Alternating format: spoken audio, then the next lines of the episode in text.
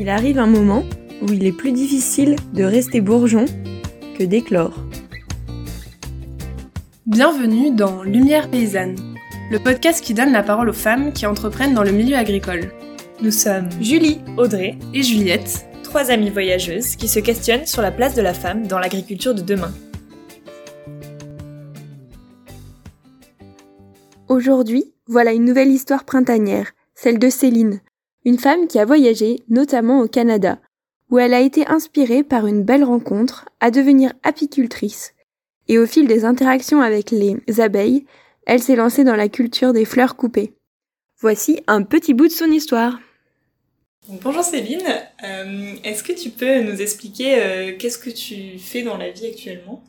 Euh, ben Moi je suis nouvellement installée en production de fleurs coupées. Donc pour faire des bouquets. Parce qu'on me demande souvent si je fais de la fleur comestible, je fais non. Peut-être que tu peux en manger quelques-unes dans le bouquet, mais en tout cas moi je fais de la fleur coupée pour faire une vente de bouquets en direct. Et par intermédiaire aussi, et je suis installée depuis octobre dernier, donc octobre 2020. D'accord. Qu'est-ce qui t'a amené à faire euh, ce, ce métier de la aujourd'hui Ouais. Euh, ben, je pense que ça a été. Ben, j'ai toujours été en biologie, pas mhm. mal.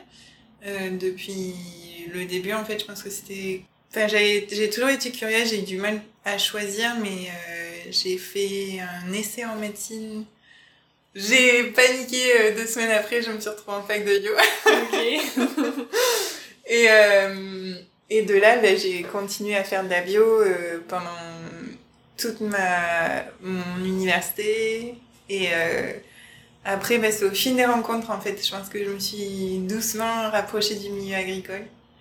Euh, j'ai fini mon master 2 en bio et, et c'est vrai que j'avais du mal à me voir en fait dans un monde euh, universitaire ou recherche ou quelque chose comme ça parce que on me demandait absolument de me spécialiser alors que moi j'avais qu'une envie c'est d'aller taper ailleurs euh, dans plein d'autres domaines que j'ai pris une année euh, pour pouvoir faire un choix euh, on va dire un peu plus éclairé dans le sens où j'avais envie de prendre du recul. Et donc là je suis partie avec mon compagnon d'époque en Nouvelle-Zélande qui était fils de laitier.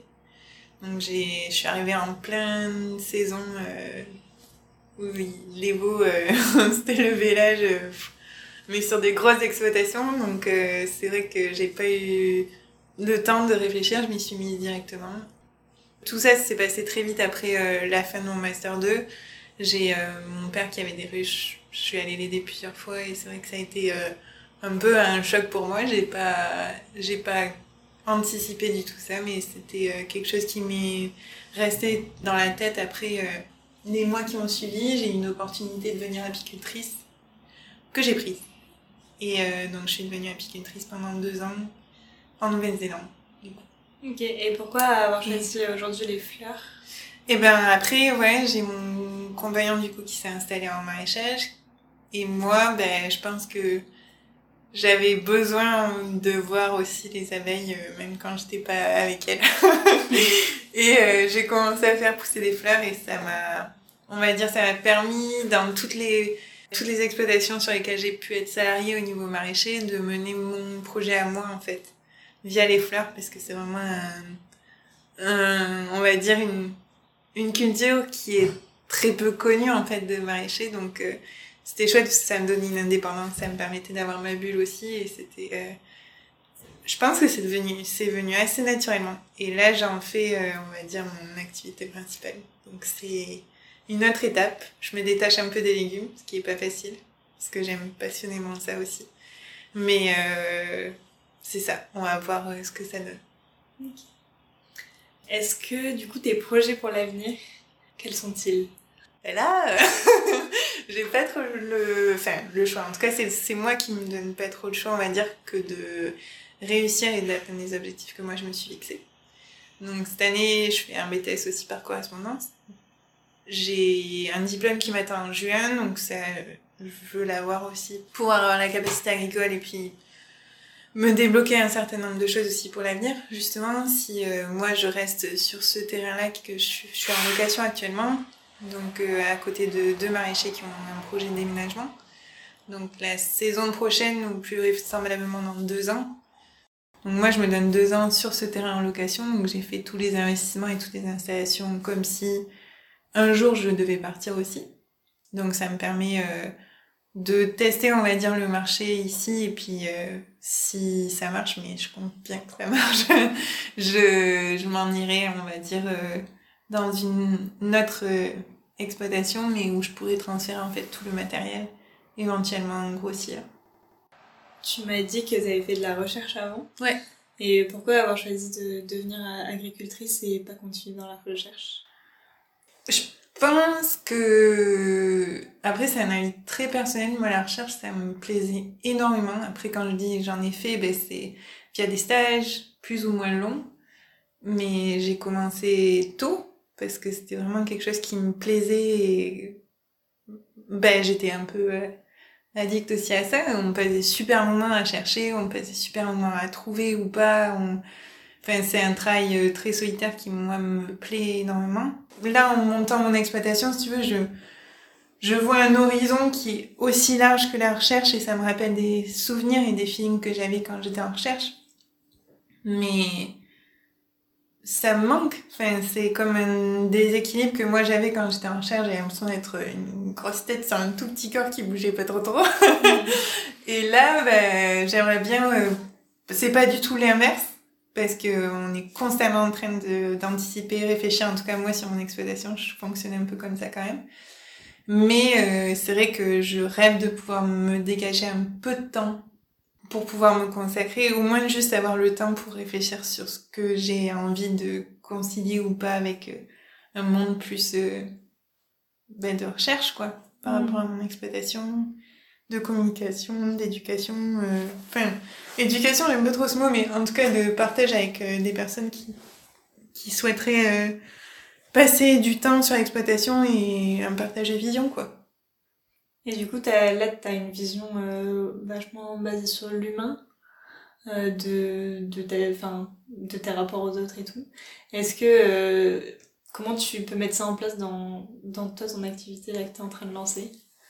Je pense, j'espère en tout cas, avoir vu et traversé pas mal de fermes où j'ai beaucoup de situations qui m'ont inspiré.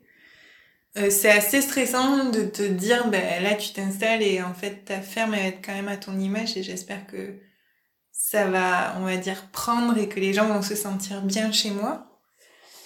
il y a un fort intérêt, on va dire, pour la fleur locale qui arrive. Et euh, tu vois, même euh, par le BTS et par les discussions que je peux avoir, je sens qu'il y a de plus en plus de gens, tu vois, avant il y avait personne dans les promos qui voulaient faire de la fleur coupée, locale. Et là, bah, tu vois, il y en a un, deux, trois, je vois des gens passer du coup euh, sur la ferme maraîchère qui est juste à côté de moi.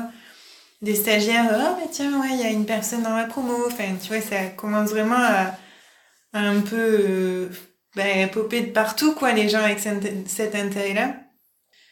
En fait, mon but cette année, mais euh, je veux dire pour les années futures aussi, c'est, tu vois, de, justifier de la fleur dans nos paysages aussi, quoi. De monter un modèle qui est économiquement viable et pouvoir euh, à la fin en fait euh, montrer que ben oui on a la légitimité d'avoir des fleurs dans nos paysages parce que c'est des entreprises qui marchent aussi.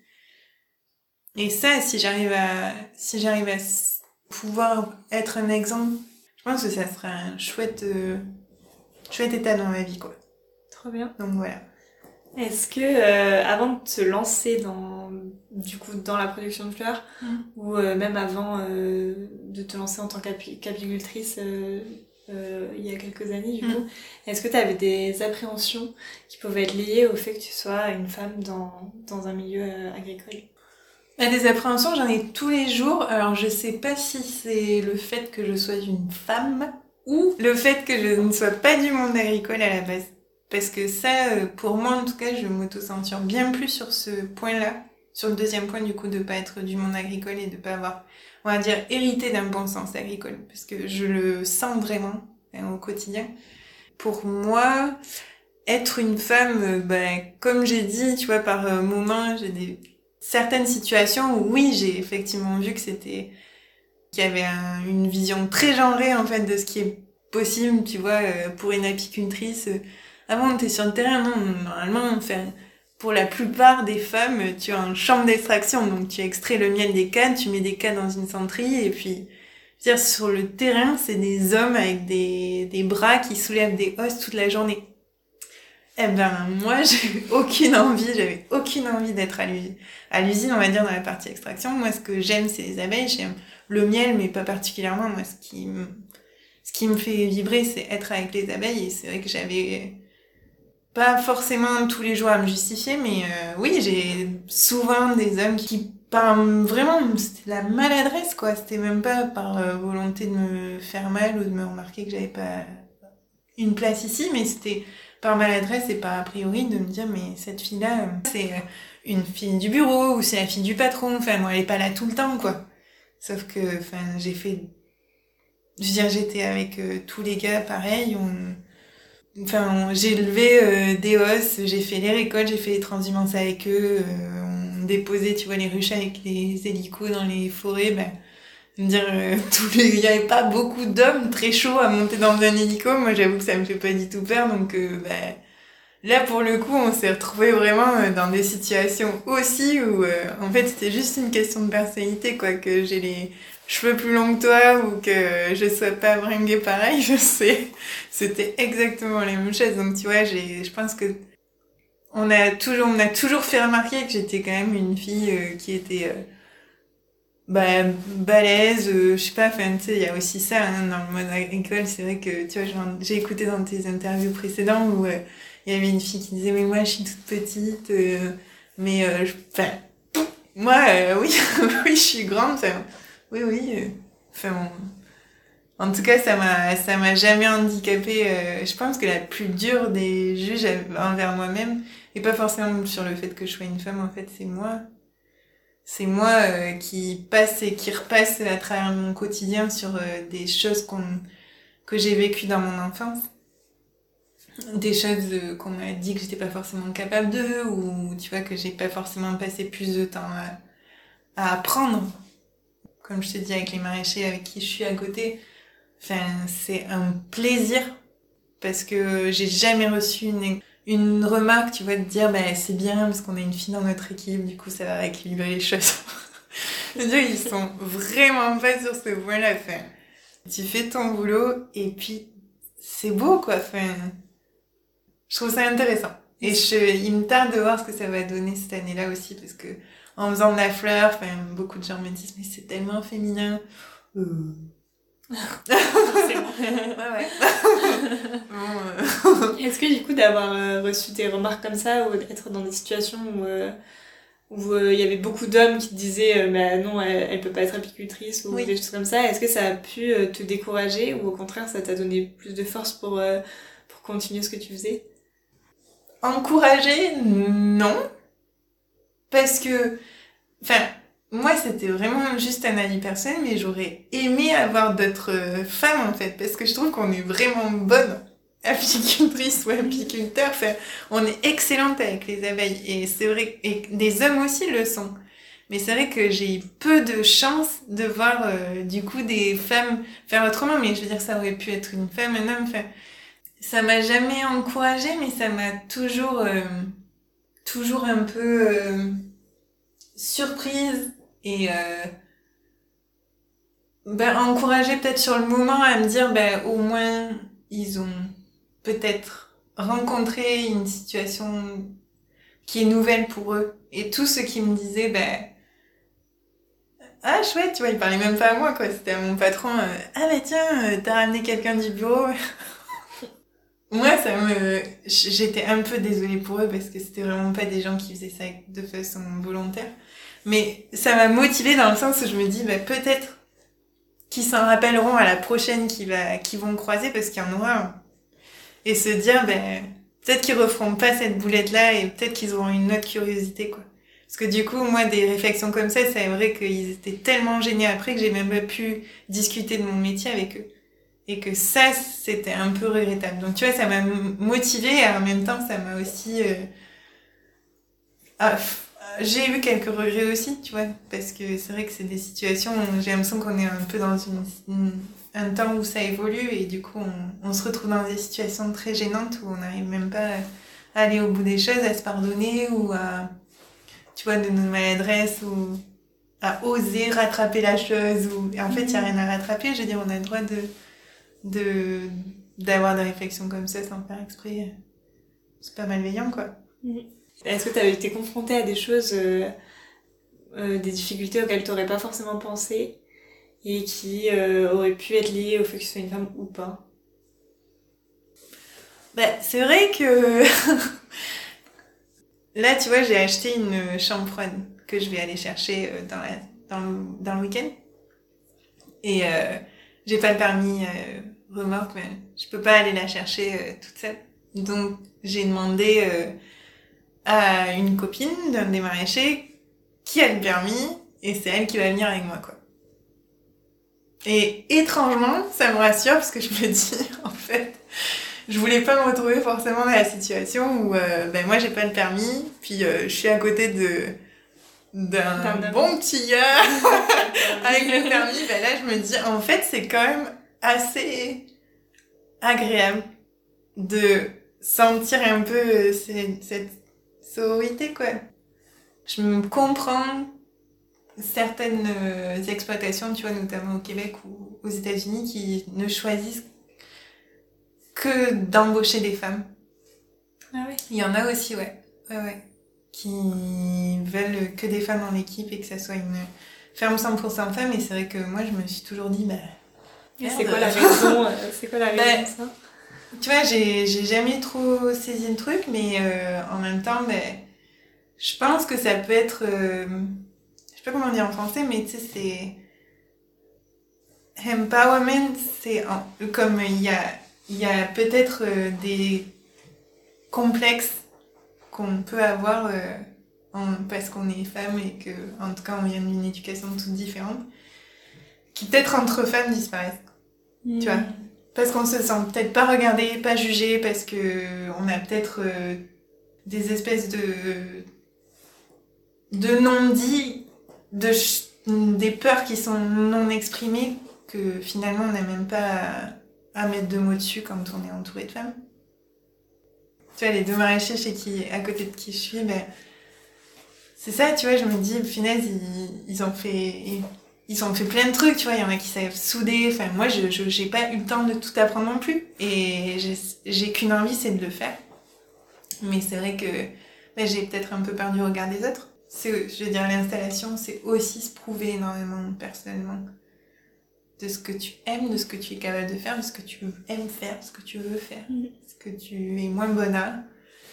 Donc, euh, voilà. Euh, Est-ce que tu pourrais me raconter une rencontre qui t'aurait marqué et quels enseignements tu as pu en tirer? Chloé, euh, qui est productrice de fleurs au Québec. Une chouette rencontre, mais pas seulement Chloé, tu vois, c'est donc une productrice de fleurs qui s'est installée euh, il y a 5 ans. En faisant, elle était maraîchère et elle a, on va dire, réadapté tout ce qu'elle avait appris à la production de fleurs. Elle était toute seule, elle n'avait pas vraiment beaucoup d'exemples autour, hein, donc euh, elle s'est un peu jetée sans filet euh, parce qu'elle aimait ça. Et c'est vrai que c'est quelqu'un bah, qui a monté ses serres, qui a...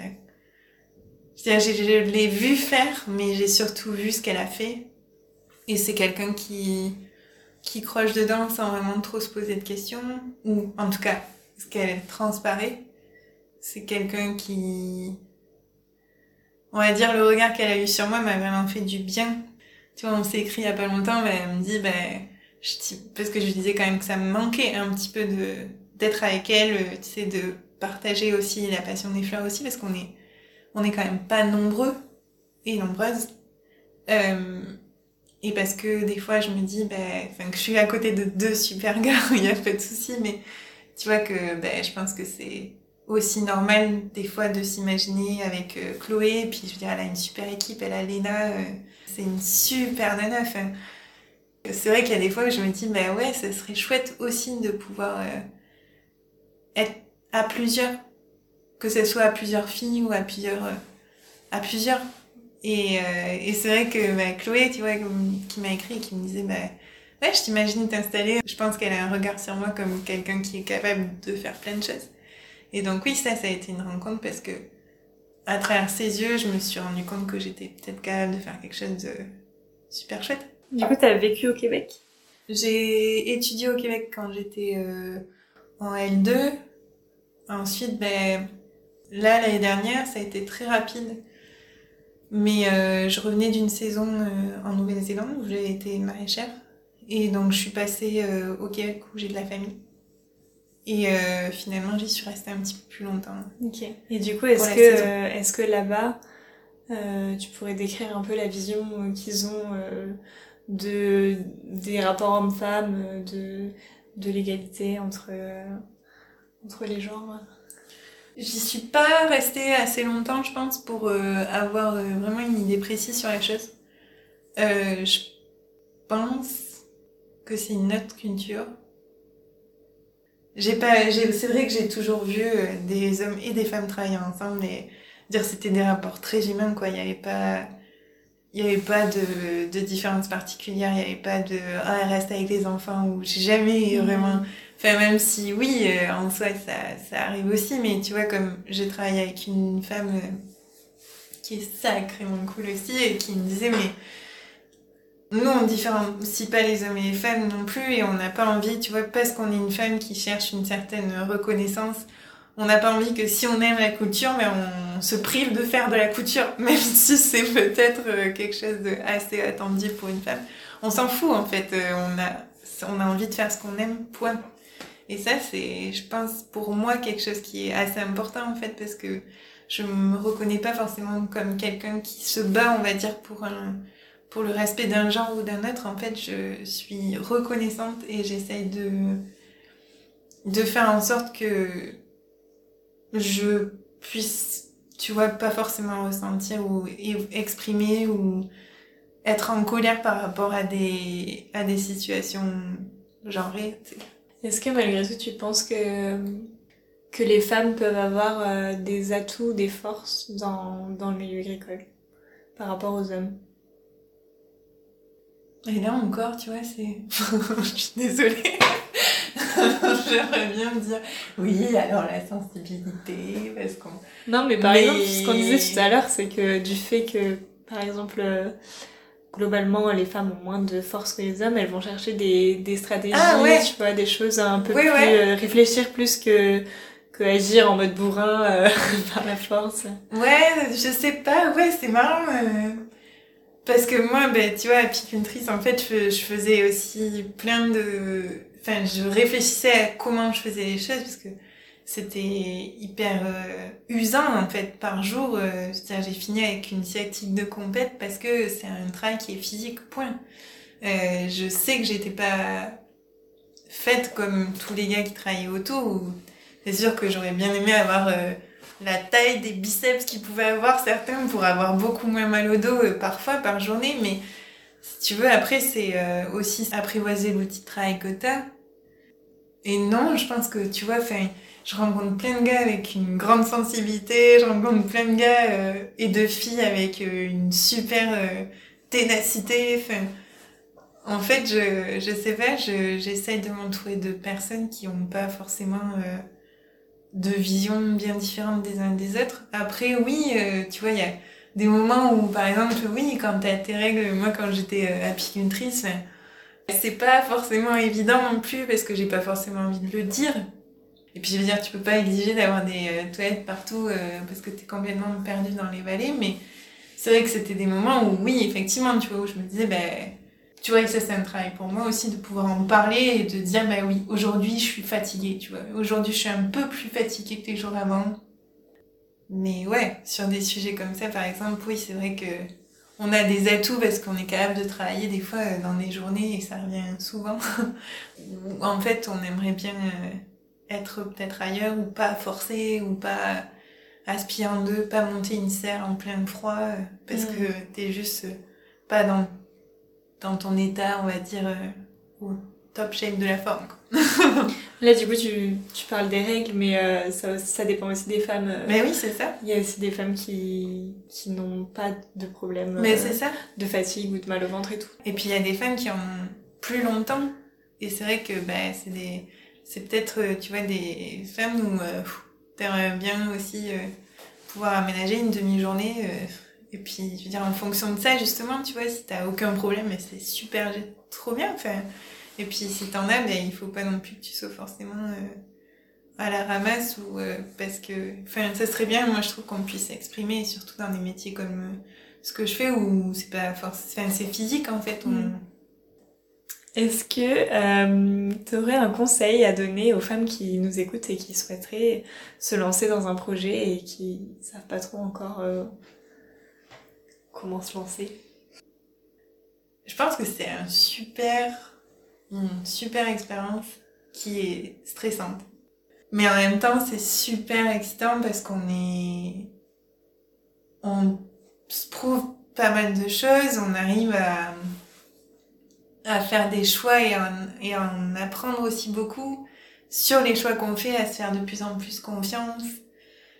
Donc moi, les conseils que je donnerais, ça serait de, de vraiment faire comme au moment où ça paraît euh, le bon, tu vois. Moi, ça fait des années que je voulais m'installer, mais euh, et j'aurais pu avoir plein d'occasions. Et là, je me suis installée très très rapidement avec des gens où, tu vois, sur le papier, on aurait pu me dire, mais tu les connaissais pas trop, euh, tu... Ouais, mais c'était ce qui feels right. Donc, tu vois, peut-être que je le regretterai, peut-être que je le regretterai pas. J'en sais rien, mais en tout cas, je fais ce que j'aime et avec euh, des gens avec lesquels je partage une vision. Et ça, ben, c'est même au fil de mes voyages, en fait, ça arrive pas souvent. Et c'était une situation que j'aurais jamais pensé euh, rencontrer, euh, tu vois, il y a six mois. Moi, je me vois dire à mon ex-compagnon, mais éclate-toi, c'est une fois dans ta vie, c'est ta première installation, apprécie. Et c'est vrai que c'est ce que j'essaye, tu vois, de me dire au quotidien aussi, même dans les moments où j'ai des coups de mou, parce qu'on en a tous. Donc, euh, ouais, je pense avoir euh, une certaine sérénité, définir sa vision, mais en tout cas, sentir au fond de soi ce qui a l'air de te convenir, et pas avoir trop peur, et faire des investissements, et s'investir soi-même euh, en ayant choisi qu'on te, qu'on définisse pas ton installation, mais que ça soit ta, ta propre définition Oui. que tu en donnes. Je pense que c'est ça. C'est un très beau conseil. Ouais. Et euh, ouais, une dernière question euh, qu'on pose euh, à, à la fin de, de chaque épisode, c'est le podcast s'appelle Lumière paysanne. Oui. Est-ce que ça t'inspire quelque chose? Une lumière paysanne.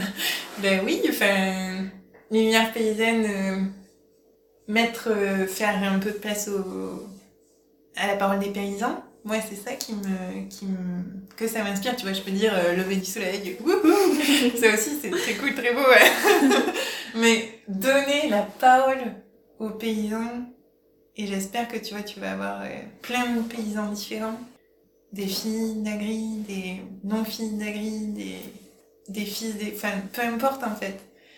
Mais parce que euh, je pense qu'on a, qu'on a peut-être un de mal à aller communiquer là-dessus, ben, de moins en moins parce que c'est vrai que c'est un milieu qui attire, euh, on le voit de plus en plus, mais il y a une vraie humilité chez beaucoup et qui se ferait du bien à entendre. Et une vraie passion, une vraie... Tu as des gens qui se dédient vraiment à ce qu'ils aiment. Et moi, je retrouve, euh, tu vois, pour revenir à la recherche, je retrouve des mêmes yeux pétillants que je retrouvais chez certains chercheurs et certains profs ou certaines étudiants et étudiantes que j'avais euh, autour de moi. Mais je le retrouve euh, aussi beaucoup chez des collègues que je croise.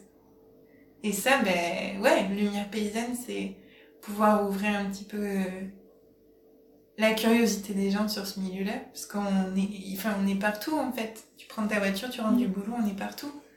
Mais on sait peut-être pas trop où regarder. Donc oui, si jamais vous arrivez à pouvoir euh, un petit peu, tu vois, mettre comme une Mettre la la lumière sur les paysans. ça serait chouette quoi. Ouais. Super, bah, merci beaucoup Voilà. Céline. Avec plaisir. C'est déjà la fin de ce nouvel épisode de Lumière paysanne. Vous venez d'écouter le témoignage de Céline, avec ses abeilles et ses fleurs. On espère que ça vous a plu. Pour nous, c'est toujours un plaisir de vous partager ces rencontres. Pour retrouver Céline et ses fleurs, rendez-vous dans la description de cet épisode où tous les liens sont disponibles. Si vous souhaitez découvrir d'autres témoignages comme celui-ci, abonnez-vous à Lumière Paysanne. Et pour suivre toute l'actualité du podcast, retrouvez-nous sur la page Facebook Lumière Paysanne ou sur le compte Instagram. Rendez-vous le 19 mars pour le prochain épisode avec Rachel, une paysanne boulangère, et une petite nouveauté dans la forme de l'épisode. À très vite dans les champs de pâquerettes